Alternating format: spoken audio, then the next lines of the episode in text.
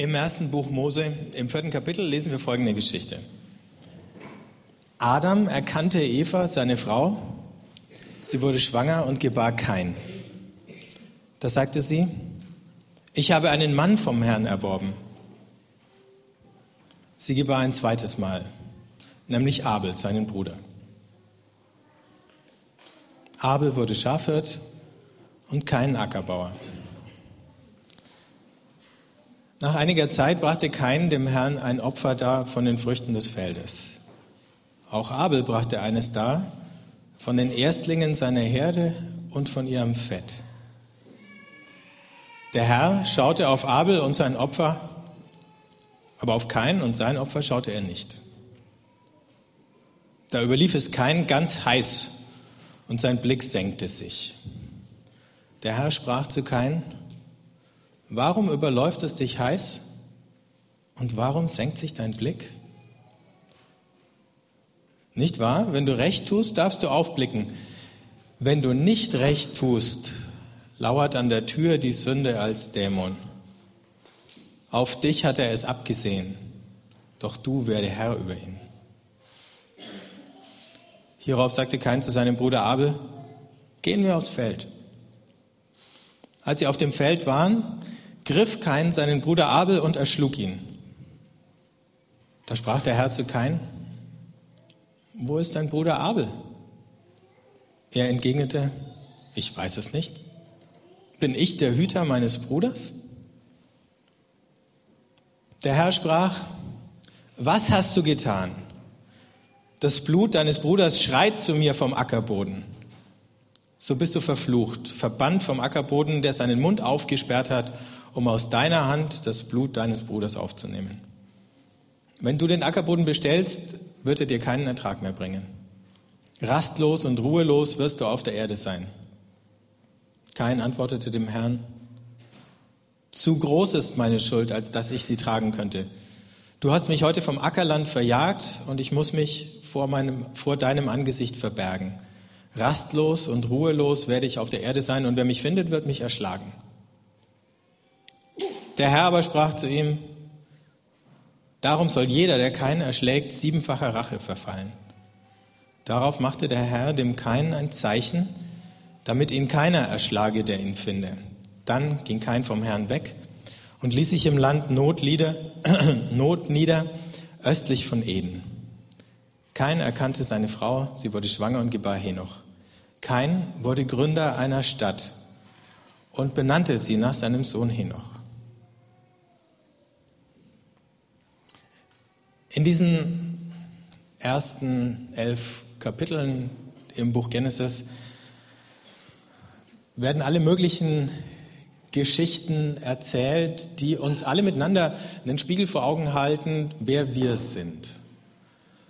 Also es sind nicht einfach nur Geschichten über irgendjemand, der vor ferner Zeit mal gelebt hat, sondern über Dinge, die in uns allen drinstecken. Wenn wir die Sündenfallgeschichte, die im Kapitel vorher war, mit Adam und Eva lesen, dann entdecken wir uns auch, vielleicht nicht ganz freiwillig, aber wenn wir genau hinschauen und hinhören, entdecken wir uns wieder. Und genauso ist das hier auch. Und es beginnt ähm, mit der Keimzelle unserer Gesellschaft, der Familie und schon in dieser Keimzelle schaut es ganz schwierig aus. Es fängt damit an, da werden zwei Söhne geboren und bei dem ersten ist die Mutter hellauf entzückt und jubelt und sagt, ich habe einen Sohn geschenkt bekommen. Beim zweiten, ist euch vielleicht aufgefallen, sagt sie gar nichts mehr. Oh, noch einer. Und dazu kommt der Name. Abel heißt so viel wie Dampf. Nichts. Also nichts Greifbares. Der Kleine wird Nomade, der Große wird Bauer. Auch das ist der ewige Konflikt im alten Orient. Die sesshaften Bauern, denen gehört das Land. Und die Nomaden, die sich so am Rande der besiedelten Gegenden rumdrücken müssen mit ihren Herden und von den Bauern dann immer verjagt werden, weil die Viecher ihnen die Felder kahl fressen. Also der, der eben keinen festen Ort hat, der nicht reich ist, der nicht auf eine feste Ernte rechnen kann, so, der in weniger stabilen Verhältnissen lebt. Und dann sehen wir, wie beide Gott ihr Opfer darbringen. Kein, heißt hier, nimmt von den Früchten des Feldes und opfert sie oder opfert etwas. Der Abel nimmt das erstgeborene Tier und dann nimmt er von dem erstgeborenen Tier das, was für uns ganz fremd, das fette Fleisch, damals das Beste, heute nicht so begehrt. Ähm, meine Kinder schieben immer die fetten Stücke an Teller und ich, wenn ich dann die Reste auf ihren Tellern sehe, denke ich, so fett war es auch nicht, dass man das halbe Stück liegen lassen muss, aber, ne, aber der Abel opfert das Beste, das Fette. So, und deswegen ist es eigentlich kein Wunder, sondern es ist nur logisch, dass Gott dem Abel besondere Aufmerksamkeit schenkt und der kein, naja. Wir lesen die Geschichte ja manchmal so, als wäre es unfair von Gott, dass er den einen bevorzugt und den anderen benachteiligt. Aber Gott reagiert nur angemessen auf diese unterschiedliche Art. Kein nimmt halt irgendwas, er hat ja auch genug und zack. Der Abel geht ganz anders ran. Und das sieht Gott und er würdigt es. Und es passt dem Kein überhaupt nicht in den Kram. Dem wird heiß und kalt. Erst ist es der Neid, dann wird aus dem Neid die Wut. Der Kein kann Gott nicht mehr in die Augen schauen. Er richtet seinen Blick zu Boden. Weil er genau weiß, wenn er Gott in die Augen schauen würde, dann würde er durchschaut werden. Und das ist das Letzte, was er in diesem Moment möchte. Und Gott warnt ihn und sagt, kein, es stimmt was nicht mit dir.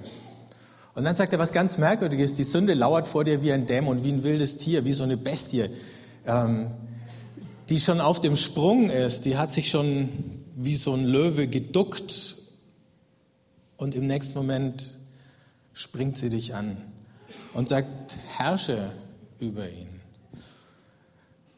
Entweder hast du sie oder sie hat dich kein.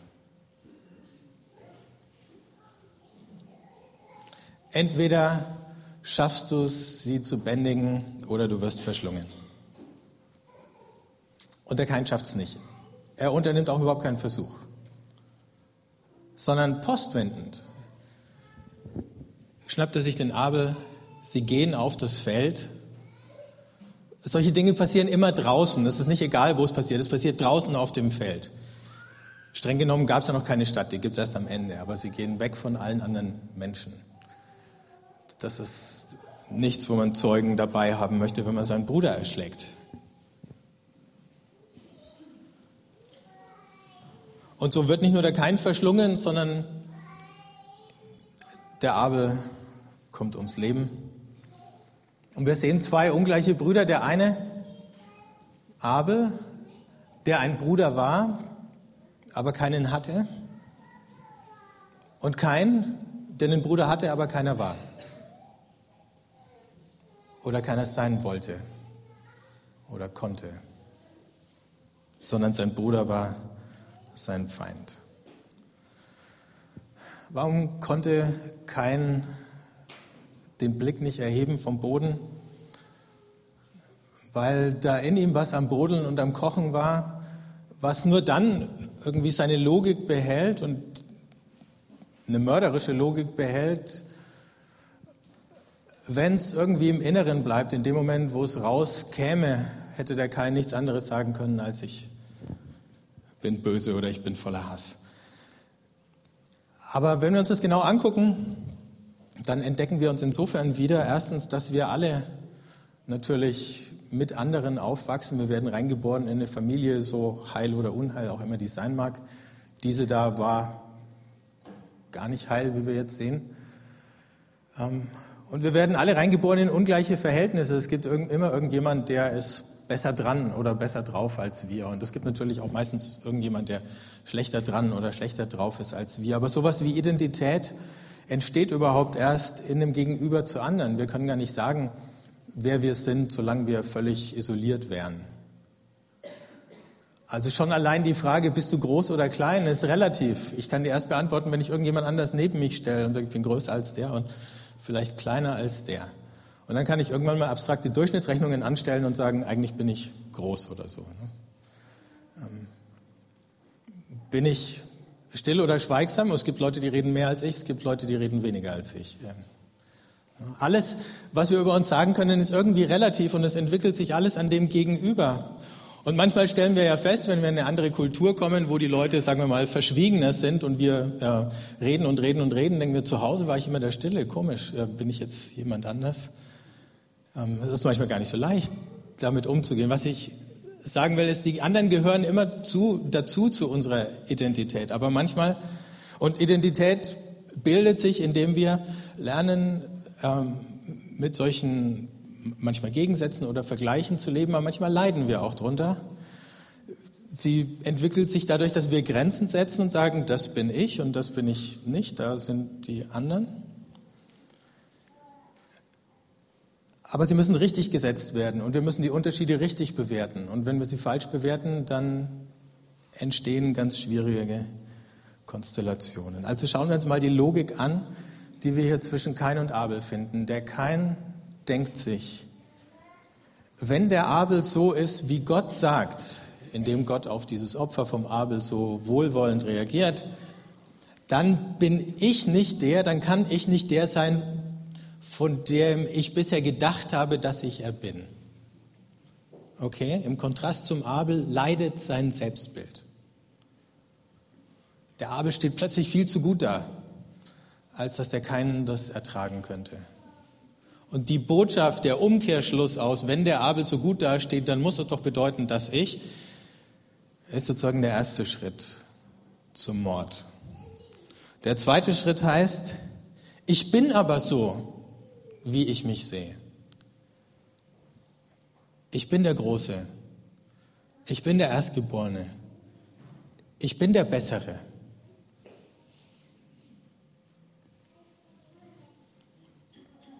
Der nächste Schritt heißt, ich kann aber nicht mehr ändern, was Gott über den Abel gesagt hat.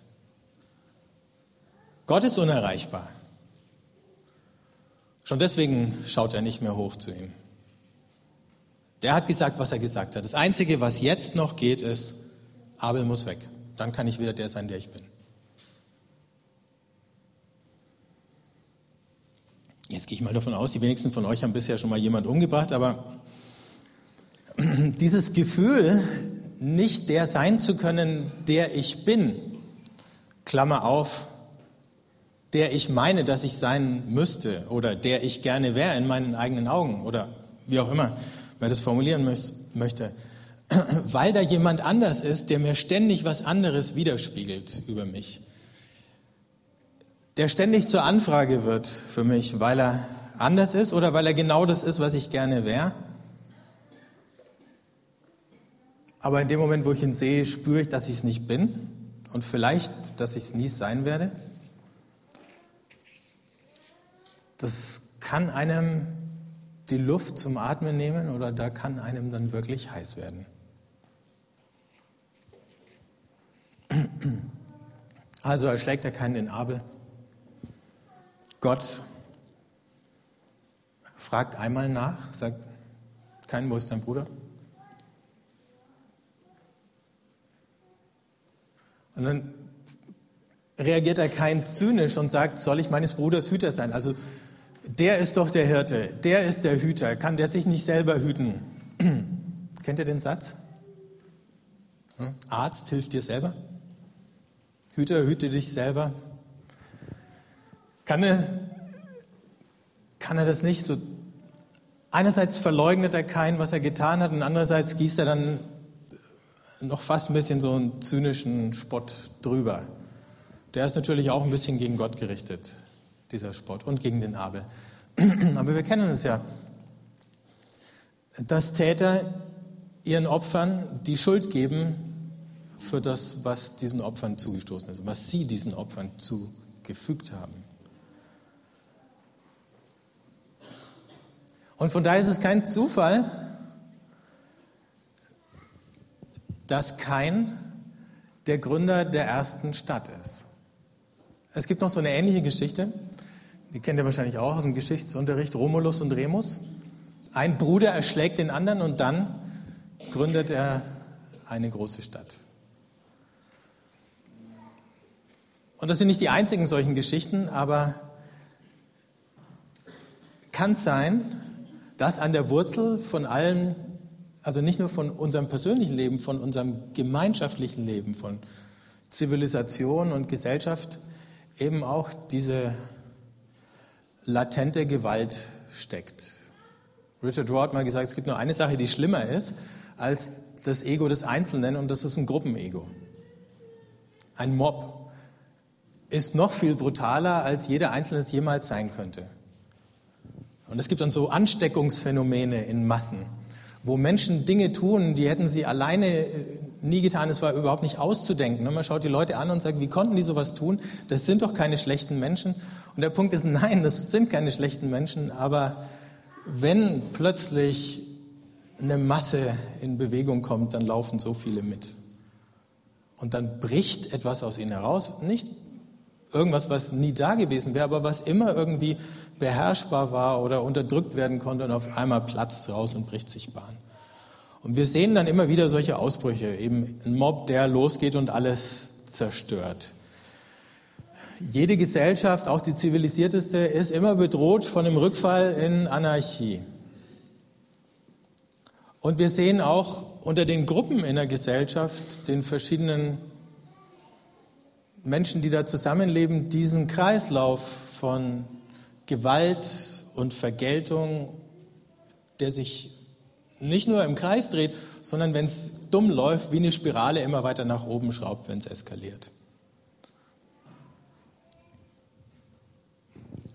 Um damit klarzukommen, haben viele menschliche Gesellschaften eben sowas entwickelt wie den Sündenbockmechanismus. Damit sich nicht alle gegenseitig zerfleischen, damit nicht jeder jedem an die Gurgel geht. Nicht, dass es irgendwie bewusst gewesen wäre oder so, aber dann ist es viel leichter, jemanden zu finden, der einerseits irgendwie ein bisschen schuldig genug ist, um ihn verurteilen zu können und schwach genug ist, um nicht damit rechnen zu müssen, dass es einen hohen Preis kosten wird, ihn umzubringen oder ihn auszuschließen und auszustoßen. Der darf nicht viele Verwandte haben, die dann mit gezücktem Messer zurückkommen, um Blutrache zu nehmen oder so.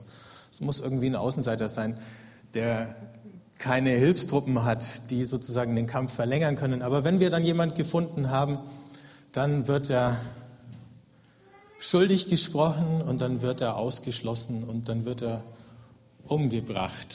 Und äh, greifbar ist es, noch ein bisschen, wenn ihr mal im dritten Buch Mose im Kapitel 16 lest, vom großen Versöhnungstag, vom Yom Kippur, da gibt es zwei Tiere, die geopfert werden. Eins wird geschlachtet und im Tempel geopfert und das andere ist der Sündenbock. Und stellvertretend einmal im Jahr für das ganze Volk legt der hohe Priester dem Sündenbock die Hände auf oder stemmt sie ihm auf. Und dann wird dieses Tier vor die Stadt gejagt in die Wüste.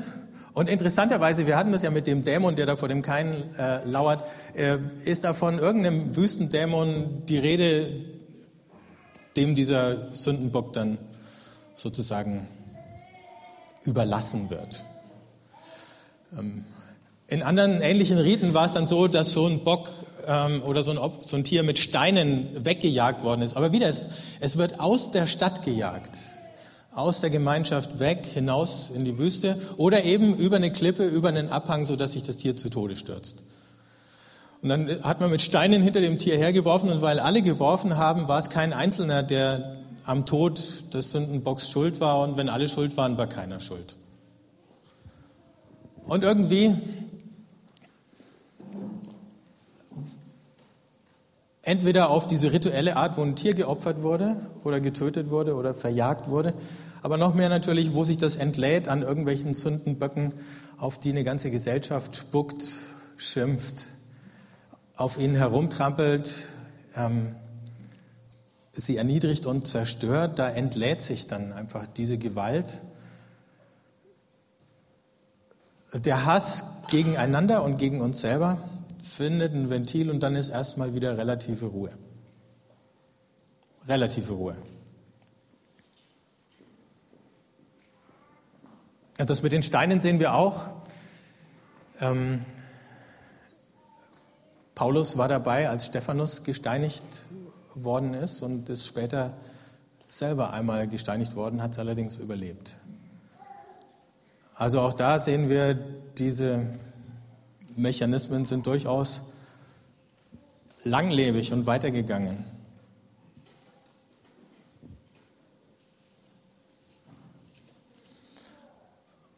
Wir haben vorhin in dieser Lesung aus dem Johannesevangelium gehört, wie Johannes der Täufer in diesem einen Kapitel gleich zweimal, als Jesus vorbeikommt, sagt, das ist das Lamm Gottes, das die Sünden der Welt wegträgt. Und das war eben die Funktion vom Sündenbock, das wegzutragen, den ganzen Müll wegzutragen. Aber was bedeutet das, wenn wir von Jesus als dem Lamm Gottes reden? Zwei kleine Geschichten aus den Evangelien, bevor wir über das Kreuz noch nachdenken müssen. Das erste ist, ihr kennt die Geschichte von dem besessenen Gerasena. Gerasa war eine Stadt in der Dekapolis. Das waren zehn Städte, die gegründet worden sind. In denen haben mazedonische Veteranen gewohnt, die für Alexander den Großen gekämpft hatten. Die wurden dann da angesiedelt. Heiden also. Ähm, Im Ostjordanland. Gerasa ist dann immer mal wieder ähm, von Konflikten in Mitleidenschaft gezogen worden. Einmal haben die Römer die Stadt platt gemacht, einmal haben die Juden die Stadt platt gemacht. Ähm, und immer mal wieder hat die Herrschaft über diese Städte hin und her gewechselt. Das heißt, die hatten schon also ganz schön was erduldet von den Truppen der einen oder der anderen Art. Und gleichzeitig gab es in der Stadt einen Tempel des Zeus und dem Zeus sind Schweine geopfert worden. Das ist wichtig, weil Schweine kommen in dieser Geschichte dann gleich wieder vor. Und dann gab es eben diesen einen Besessenen, der da auf dem Friedhof gelebt hat, wieder ausgeschlossen aus der Stadt, draußen vor der Stadt. Ein, heute würden wir sagen, Wahnsinniger. Und zumindest hat er sich genauso benommen, war wild. Das heißt, ähm, man hat versucht, ihn zu fesseln, aber er hätte die Ketten gesprengt. Es gab wahrscheinlich Ketten, mit denen man auch den stärksten Typen hätte in Fesseln legen können, aber wahrscheinlich hat man es gar nicht so ganz ernsthaft probiert, weil eigentlich war es ganz gut, dass der da draußen war. Weil eigentlich konnte dieser Wahnsinnige all das sagen, was die anderen Leute empfunden haben, aber sich nie zu sagen getraut haben. Und wenn dann dieser Geist plötzlich sagt, ich heiße Legion, dann ist es einerseits eine Anspielung auf das, was diese Stadt alles mitgemacht hat, und andererseits witzigerweise eine Vorhersage, dass 20 Jahre später tatsächlich eine römische Legion genau da stationiert worden ist. Also bedroht Jesus diesen, diese Legion. Es gibt eine kurze Verhandlung und die sagen, also okay, dürfen wir in die Schweine. Und äh, und dann passiert genau das, ne? nicht der Sündenbock, aber die ganze Schweineherde geht über den Abgrund und stürzt zu Tode.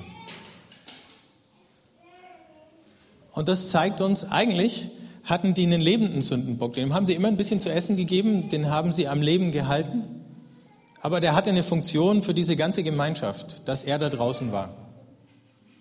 Und in gewisser Weise war es auch sowas wie ein Blitzableiter, ein geistlicher vielleicht auch ein emotionaler oder ein psychologischer, der hatte seine Funktion. Jede Gesellschaft hat sozusagen ihre eigene Form von Verrücktheit, die durchaus auch was aussagt über die Gesunden.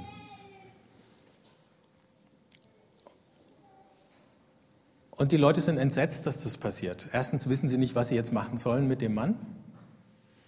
Der muss wieder zurück in die Gesellschaft. Ihr Ventil ist weg. Geschäftsschädigung war es auch, die Schweine waren tot, es war teuer. Ähm, und dann sagen sie, Jesus, bitte, geh wieder. Wir können dich ja nicht haben. Aber sie konnten ihn auch deswegen nicht haben, weil sie nicht sehen wollten und sehen konnten. Wie ihr eigener Frust, ihre eigene ihr eigener Hass auf die anderen, ihre eigene Verbitterung oder was auch immer. Das war nicht mehr da draußen war, auf dem Friedhof bei den Besessenen, sondern plötzlich nur noch in ihnen selber. Es gibt eine ganz ähnliche Szene, wo die Bewohner von Nazareth Jesus versuchen, über so eine Klippe wegzudrängen, damit er zu Tode stürzt. Erinnert ihr euch aus dem, ganz am Anfang vom Markus-Evangelium, Markus 3. Auch da ist schon sozusagen der erste Ansatz zum Sündenbock drinnen. Der Mob versucht, Jesus über die Klinge springen zu lassen. Und dann sehen wir natürlich in Jerusalem, wie sich die Rädelsführer, die hohen Priester und die Pharisäer und der Mob verbünden, um Jesus hinauszuschleifen vor die Stadt, wieder raus und ihn da ans Kreuz zu schlagen. Der eine, der unschuldig war an der Misere, wird zum Buhmann für alles gemacht. Und dort stirbt er. Wenn wir nur die Nachrichten dieser Woche anschauen, dann sehen wir, dieses Sündenbockspiel läuft nach wie vor. Die FDP oder ihr Vorsitzender hat die Hartz-IV-Empfänger als Sündenbock entdeckt. Schlau war es nicht, aber er hat es versucht. Die Europäische Union hat die Griechen als Sündenbock entdeckt. Man hat bei der Währungsunion Fehler gemacht, sagen alle Fachleute. Man hat auch lange überhaupt nicht wissen wollen, was die Griechen machen. Die Rechnungsprüfer in Brüssel haben immer gesagt, das läuft nicht richtig, wir müssen es kontrollieren. Die Politiker, allen voran unsere Bundesregierung, die mit der konservativen griechischen Regierung natürlich auf gutem Fuß stand, hat gesagt, wir schauen nicht nach. Jetzt plötzlich sagen alle, boah, die Griechen. Und was machen die Griechen? Die sagen, boah, die Deutschen, die haben uns nach dem Krieg unser Geld weggenommen und das müssen sie uns jetzt eigentlich wiedergeben. Niemand mag die eigenen Fehler anschauen und jeder findet sie beim anderen und zwar noch viel schlimmer, als die eigenen Fehler jemals waren. Und wir können das Spiel jetzt hin und her spielen. Äh, die katholische Kirche hat ihren Missbrauchsskandal und dann kommt der Bischof Mixer und sagt, aber es ist die Gesellschaft. Das kam natürlich auch nicht gut an. Umgekehrt wird in der Gesellschaft jetzt ständig behauptet, die ganze katholische Kirche sei sozusagen nur ein Haufen verklemmter äh, äh, und Neurotiker und was nicht alles. Stimmt auch nicht, natürlich.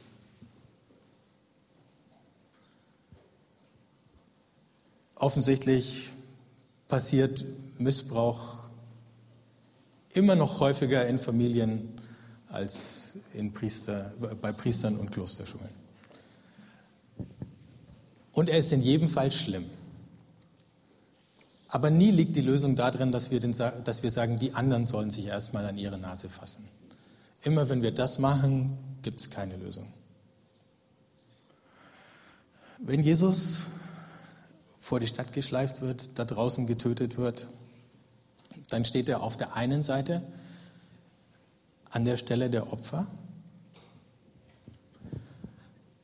an der Stelle aller Sündenböcke aller Zeiten und sagt ihnen damit, Gott hat euch nicht vergessen, ihr seid nicht das, als dass ihr hingestellt worden seid. Und er steht gleichzeitig da oder hängt gleichzeitig am Kreuz mit diesen offenen Armen auch für die Täter, denen Jesus vergibt und sagt, Vater, vergib ihnen, sie wissen nicht, was sie tun. Ob sie es wirklich nicht wissen, ob sie es nicht wissen könnten, ob sie es in der Situation einfach nicht wissen wollen, wie der Kein. Verleugnung oder Verdrängung funktioniert ja wunderbar. Spielt in dem Fall keine Rolle. Und was jetzt möglich ist, nicht zwingend der Fall, aber möglich, ist, dass wir sowas wie eine neue Identität entwickeln können, wenn wir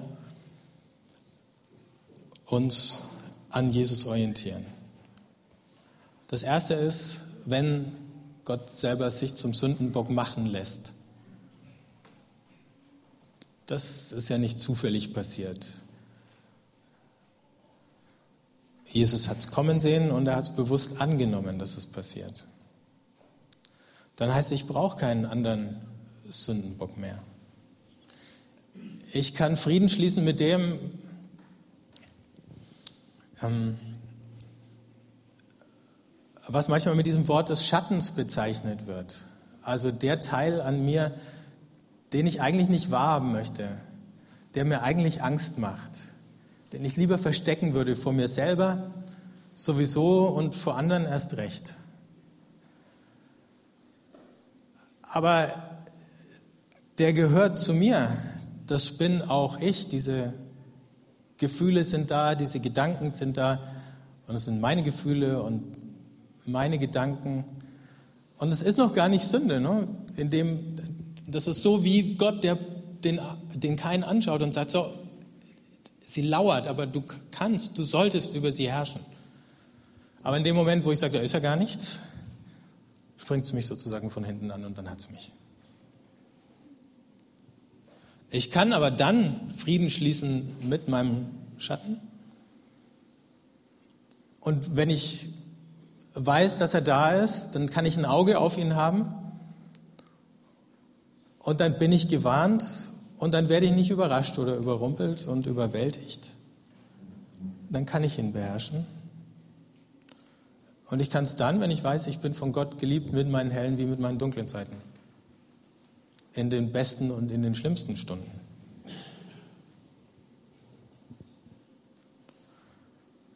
Dann kann ich eine Identität aufbauen, die von dem anderen auch nicht bedroht wird. Also nicht, du lässt mir keinen Platz mehr zum Leben, sondern bei Gott ist unendlich viel Platz zum Leben. Und nicht nur das, bei mir ist Platz für dich. Ob du nun anders bist und mich das manchmal unter Druck bringt, ob du mir viel zu ähnlich bist und mir das manchmal zu nah ist, ähm, hier ist Platz. Ich kann sein und du kannst sein.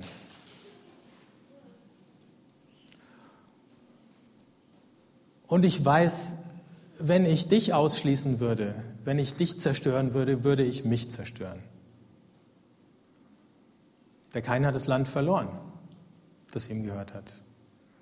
Er ist selber zum Ausgestoßenen geworden, er ist selber zu einem geworden, der auf der Wanderschaft war. Manche sagen, Kain ist der Stammvater der Keniter geworden, da steckt das, der Name ja drin.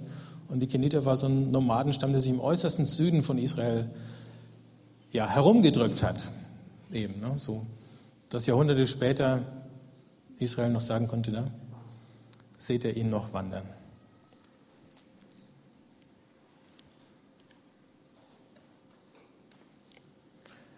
Gleichzeitig ist es so, dass Unrecht und die Selbsttäuschung, der wir ständig erliegen, wenn wir uns mal an der Stelle von Kain sehen, nicht einfach von Gott ignoriert werden. So, ach.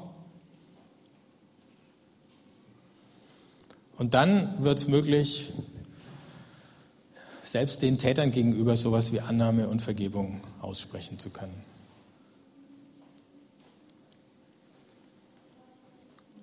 Binden wir es nochmal zusammen. Was passiert jetzt eigentlich in Jesus? Erstens, Gott wird der Bruder von dem, der nie ein Bruder gewesen ist. Und wie gesagt, irgendeinen so Anteil von keinen haben wir auch. Wo wir kein Bruder oder Schwester natürlich sein können oder wollen. Jesus wird unser Bruder. Jesus erleidet die Gewalt die sich vielleicht auch schon in dieser Geschichte von Kain und Abel gegen Gott gerichtet hätte, wäre Gott denn erreichbar gewesen, aber war es eben nicht. Jetzt, wo Jesus als Mensch da ist, kann ihn die Gewalt erreichen und sie trifft ihn. Und er lässt sich treffen. Jesus lebt nicht mit dieser Entweder du oder ich Logik. Ne? Göttliche Notwehr. Ich, wer kann seinen Colt schneller ziehen? Und, äh, da hätte er in jedem Fall gewonnen. Aber es ist gerade das, was er nicht macht.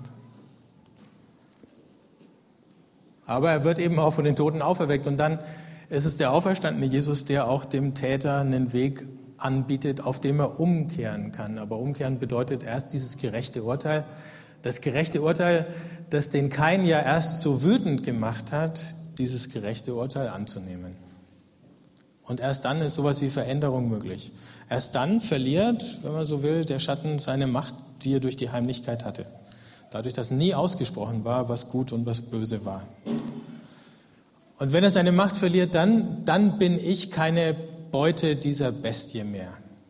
Und ich muss es nicht immer wieder werden. Ich muss nicht immer wieder so reagieren, dass ich zum Täter werde. Ich muss nicht immer so reagieren, dass ich andere ausschließe, zerstöre oder einfach nur so behandle, als wären sie Luft und wären nicht da. Wir alle können lernen, im Frieden miteinander zu leben. Nicht, dass wir das alle sofort schaffen, aber wir gehen einen Weg der Veränderung. Und schließlich ist es der Heilige Geist, der uns auf diesem Weg der Veränderung führt und begleitet und den Zorn aus unserem Herzen wegnimmt und uns lehrt, mit Liebe zu reagieren. Er lehrt uns leider allerdings auch, indem er uns durch den einen oder anderen Konflikt wachsen lässt. Es wäre schön, wenn das anders ginge, wenn man das sozusagen wie seinen Kaffee am Morgen einfach Liebe trinken könnte oder so und das nicht so äh, nervtötend üben müsste. Ich habe ein bisschen überlegt, wie kann man denn das ein bisschen so greifbar oder erfahrbar machen? Und äh, jetzt brauchen wir das Licht. Habe gedacht, ihr könnt einfach ähm, wir haben jetzt ein bisschen Musik und ich habe hier dieses Podest hergestellt. Ähm, wenn man sich hier drauf stellt und guckt, dann sieht man seinen Schatten unter dem Kreuz. Ihr könnt also alle mal vorkommen, die die wollen, euch hier draufstellen, euren Schatten betrachten, zum Kreuz schauen und zu sagen, es ist okay, dass er da ist. Und was auch sonst ihr Jesus in dem Moment noch sagen wollt, und vielleicht gibt es ja sogar was ganz Konkretes, wo er merkt, da stehe ich gerade vor der Frage, wie reagiere ich? Da stehe ich vor der Frage, lasse ich mich von dieser Bestie anfallen oder lerne ich sie zu beherrschen? Oder vielleicht auch umgekehrt, vielleicht hat jemand in den letzten Tagen euch so behandelt. Und dann ist es auch gut herzukommen und zu sagen, und Jesus bei dir, Darf ich stehen? Darf ich sein? Meistens gehen ja Leute wegen irgendeinem kleinen berechtigten Vorwurf auf uns los. Sie finden schon immer irgendwas, ist auch nicht so schwer. Und trotzdem darfst du sein und darfst sein, wie du bist. Also wir haben ein bisschen Musik und ihr könnt alle überlegen, ob ihr euch das zumutet, ob ihr euch das traut. Und wenn ihr dann durch seid, dann würde ich für uns alle noch beten. Wenn ihr möchtet, steht zum Gebet auf.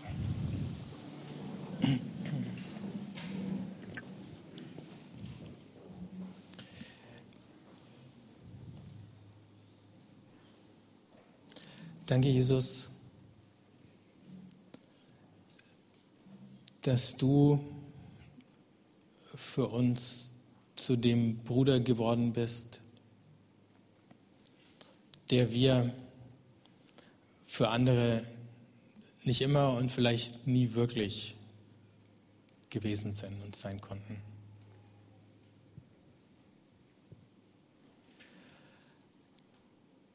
Danke, Jesus, dass du all den Hass und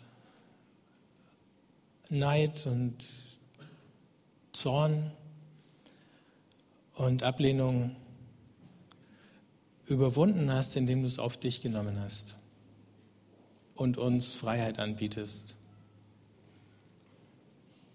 Danke, dass wir von dir lernen können, ganz wir selber zu sein und trotzdem Platz zu haben für die anderen. Danke, dass du uns einen Platz gegeben hast in deinem Herzen, in deinem Leben, in deiner Welt, den uns niemand streitig machen kann.